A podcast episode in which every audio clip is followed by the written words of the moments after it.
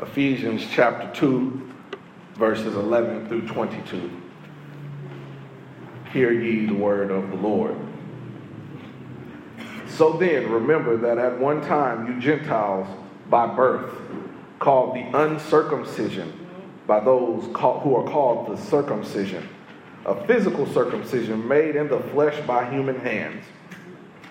Remember that you were at that time without Christ, being aliens from the commonwealth of Israel and strangers to the covenants of promise, having no hope and without God in the world. But now in Christ Jesus, you who were once far off have been brought near by the blood of Christ. For he is our peace. In his flesh, he has made both groups into one and has broken down the dividing wall. That is, the hostility between us. He has abolished the law with his commandments and ordinances that he might create in himself one new humanity in the place of two, thus making peace. And might reconcile both groups to God in one body through the cross, thus putting to death the hostility through it. So he came and proclaimed peace to you who were far off, and peace to those who were near. For through him both of us have access in one spirit to the Father. So then you are no longer strangers and aliens, but you are citizens with the saints and also members of the household of God. But upon the foundation of the apostles, built upon the foundation of the apostles and prophets, with Christ Jesus himself as the cornerstone. In him, the whole structure is joined together and grows into a holy temple in the Lord, in whom you also are built together spiritually into a dwelling place for God. God's word for God's people, and God's people said, Amen. Amen. Uh, for a little bit of time, we are going to talk about no longer strangers. No longer strangers. I love technology. Technology is a wonderful thing. Uh, I don't mind spending money on gadgets just because I like the technology of it. People ask back in the day, you know, was it about uh, Blackberry or iPhone? And my answer was yes. Mac or PC? My answer is yes.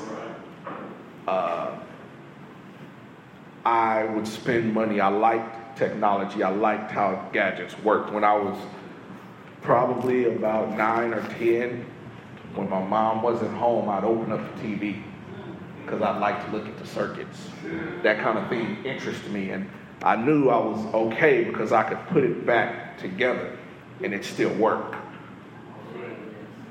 Uh, I spent a lot of time. My favorite class in high school was electronics because we would build circuits in electronics class. I liked technology. I liked how it worked, and it got to a point when I was in the electronics class that I actually didn't get to go to class anymore.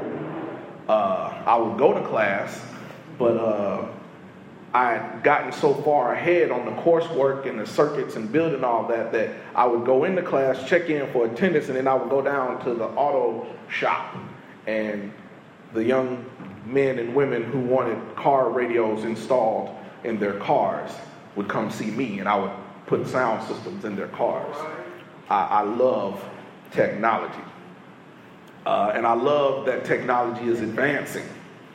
I was going, I was on my way to an audio engineer conference in Tennessee not too long ago, and I was amazed at the fact that technology had advanced so far that I had to decide whether or not I really needed to bring my laptop.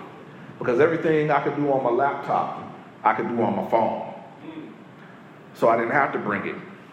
Speed, communication, information, everything's getting faster and faster but it does have its drawbacks.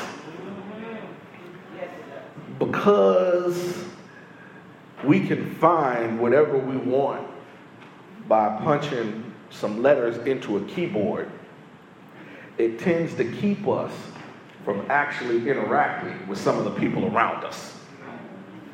Uh, today the alienation, so to speak, or this being strangers, uh, can be caused by too much reliance on technology. Uh, there was a professor by the name of Sherry Turkle at MIT that believes that social media has isolated us and can cause us a lot of harm. She wrote a book called Alone Together Why We Expect More from Technology and Less from Each Other. And she talks about how we have so many different ways to communicate uh, you know, texts, email, instant message, Facebook, Twitter, Instagram, phone calls, Skype. And that light speed communication is good for making connections to people. If I'm on the other side of the world and I need to talk, it's wonderful to have Skype so we can have a face to face conversation. But unfortunately, as we get bombarded by these messages uh, in hurried response, sometimes the content of your conversation can be dumbed down. Conversation with depth and meaning and the kind of thing that we as people need to be able to interact with each other and take facial cues and learn social graces and different things that gets lost. Because we're linked by technology but we still are estranged or alienated in, that same way. And it's a community outside of a community because uh, technology has given us access to people who are just like us. You know, if you like anything that you could possibly think of, because the, the internet has brought this 7 billion people closer together, you might be able to find somebody all the way on the other side of the world that likes what you like. If you like to eat peanut butter and pickles, I'm pretty sure there's a group of people that like to do that, and you'll find them. You may not find, it, but you won't find anybody in your own neighborhood that way. And this reliance on technology has not only, in some instances, cut us off from the people around us, but sometimes we use this technology and it's cut us off from God. Alone, cut off, isolated. Even if we're in a bustling city like Galveston, with all the people coming in and out for tourism and all the people who are born on the island, we can still be cut off. And that is how the people at the church of Ephesus, the Ephesians, were feeling almost 2,000 years before the invention of the internet. But fortunately, their lives were transformed by the gift of Jesus, who became their God their neighbor, their connector. Paul tells them in the text that their alienation is over. For now, Christ Jesus, who you were once far off, have been brought near by the blood of Christ. Through the death of Jesus, we are restored and given to our neighbors. And, and, and we're restored with relationships, rather, with God and our neighbors. I keep saying that Ephesians has a special place in my heart uh, all, all, the books have a special place. Um, but Ephesians, because those was one of those reasons that if uh, if it wasn't for a situation like Ephesians, we wouldn't be here today. Because at first, it was all about being born into this thing this way. It was about being born into this right relationship. And if you were not born into it, you didn't have access. But then came along the Gentiles, then came along uh, Jesus telling Peter, Rise, Peter, kill and eat. And, and the people that they thought were unclean were now brought into community. But that was kind of hard to do. You know how some churches can be about new members. Not this church, but some churches uh, can be about new members. This is my church, and I like it the way it is. I don't want any new people. And so here we have the Gentiles here with people who were born into the church and they, they were kind of alienated at first and then they had to come together. And in the coming together, they had to work out their differences. But through Jesus, the Gentile people, those who were not born into the faith, those who were not circumcised, had an opportunity to get a different kind of circumcision. You know, I've been learning a lot about that circumcision, and it has its benefits. Uh, at one time, uh, circumcision was given to all of the male children, the male Hebrew children, on the eighth day. Eighth being a, a number of new beginnings. Bible says that God created the earth in seventh day, seven days, and so a lot of times when you see something with eight in it, particularly when it's dealing with Christ, that, that represents new beginnings. If you ever look at a lot of baptismal fonts, they will have eight sides. That's why. This circumcision was an indication, not just to say, oh, this is a Hebrew child, but it was an indication of God's promises. It's letting us know what the covenant was. It was almost like a branding or a seal. And it wasn't about the person, it was more about the relationship with God and a reminder of his promises, indicating whose we were. And so to say that these Gentiles were uncircumcised was to say they weren't a part of the family. They were strangers. They were outsiders. We were outsiders. But we were bought by his blood. And now part of the commonwealth. Big old fancy way to say of an organization that shared interests. We are products of his grace. the part before you're reading in verse 10 actually tells us that we have been created in Christ to do good works.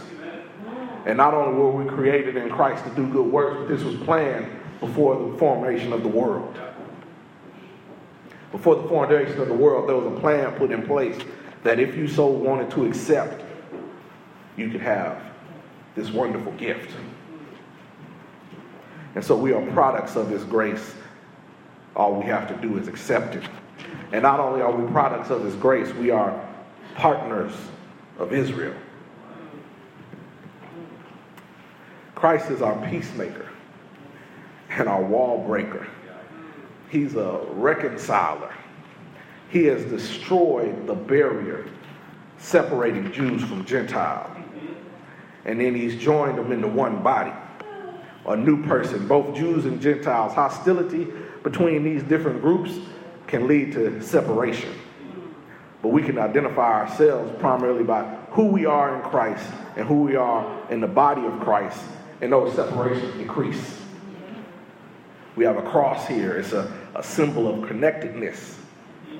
One of the best examples I've seen about the cross when he talks about what we do not only in the sacrifice that uh, Jesus made for us, but it's also a, a, a, an illustration of of uh, relationships. See, uh, the, the, the vertical part represents our relationship with God. And then the horizontal part represents our relationship with people. When they asked Jesus what the greatest commandment was, he gave them two to love the Lord with all your heart and soul and mind. And then the second one was just like it to love your neighbor as you love yourself.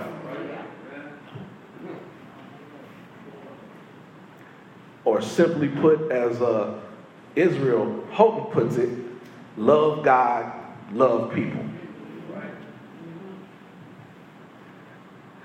And I understand that's kind of hard to do when you look at the current times. It seems that everybody out there doesn't necessarily want our love,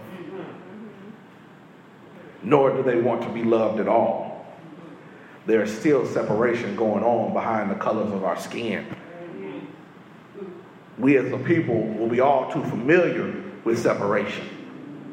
Uh, voting rights, gentrification, separating schools. We might know just a little bit about separation. But if we get our relationship right with God, I think the relationship with people will fall into place inequalities can be overcome through the power of Jesus. He's the great equalizer, the, the common denomination. Jesus overcomes inequality and separation, And because of Jesus, we can no longer be strangers, but a part of the family. Uh, I, noticed in the text it mentions peace a lot. And uh, a lot of scholars have talked about the peace thing because of the political climate that was going on when this letter was being written. Uh, the Roman Empire at the time was establishing their own peace and trying to maintain it. They called it Pax Romana. And uh, when you read the history, uh, historical scholars about this Pax Romana, uh, they consider it a miracle by the scholars because there had never been so long a time where Rome or the Roman Empire was at peace. Uh, the Romans have been at war with somebody in some shape or form for the last 200 years. So peace to them was really just a, a break between wars. Or in most cases, they had beaten down their opponent so bad that they didn't want to fight anymore. So Augustus and all of his successors who came after him used propaganda to keep peace in the Roman people's mind because that benefited them more than war. Yes, they could take over a country, uh, area, and take what their resources and all of that and make money, but it, at a point in time, the fighting just began to cost more than they got. And we can get like that sometimes. Just want to fight. Fight to be fighting. Not understanding that the fighting is doing more harm than good. It'll be awesome to win and be in charge of something, but if you win and you fought everybody off, but now you're in charge of something just by yourself. I heard a marriage counselor once say, uh, it, it, it, Do you want to be right or do you want to be married? Every argument is not supposed to be pressed. But yet they had this peace going on. And the, the, the Roman emperors were pressing peace and they used propaganda to keep the peace in their minds. Uh, uh, they held ceremonies celebrating peace. Uh, they put Pax Romana, which is the, the word for peace, on the money. So anytime you had to spend money, you were looking at the word peace. They distributed literature and pamphlets on it, talking about the benefits of peace. Now, if they could do all that, talking about peace, how much more peace can we have getting the peace that passes all understanding? They, they, they, they put peace on their finances, but how much more peace could we have if we put God on our finances? Uh, uh, how much more peace could we have if we continue to get familiar with literature about peace? So if they could do it, we could do it how much more peace will we have over a man made peace? I'm so glad to have a relationship with the one who doesn't make peace, but who is peace. We are, because of this, the people of God. We are, we are citizens and saints and citizens with the saints, rather, and members of the household of God. And I like that they used in the verse 19, it says, uh, So then you are no longer strangers. It says in some translations, you have access. Access was important back then. Uh, some of the scholars even argue, depending on whose family you were a part of, it made better better sense and benefits. Uh, you could be a servant in a powerful household. And being a servant in a powerful household gave you more access and, ranking in some situations than a free person in a lower household. That access meant something. And so when I think about that, I think about us being a part of the best, most powerful family there is known to humankind. Being with Jesus. Can't get no powerful than that. We are the people of God and having access to the Heavenly Fathers, the, the creator of the world, the King of kings and the Lord of lords. That's better than anything else that can be out there. Any president, any king, any country, anything. Access. We're no longer strangers. And not only are we the people of God, but we are the pillars of the temple. Uh, it is a foundation that is built on the apostles and the prophets, those who came before us, those who wrote down what God said and what we are supposed to do. It's a foundation.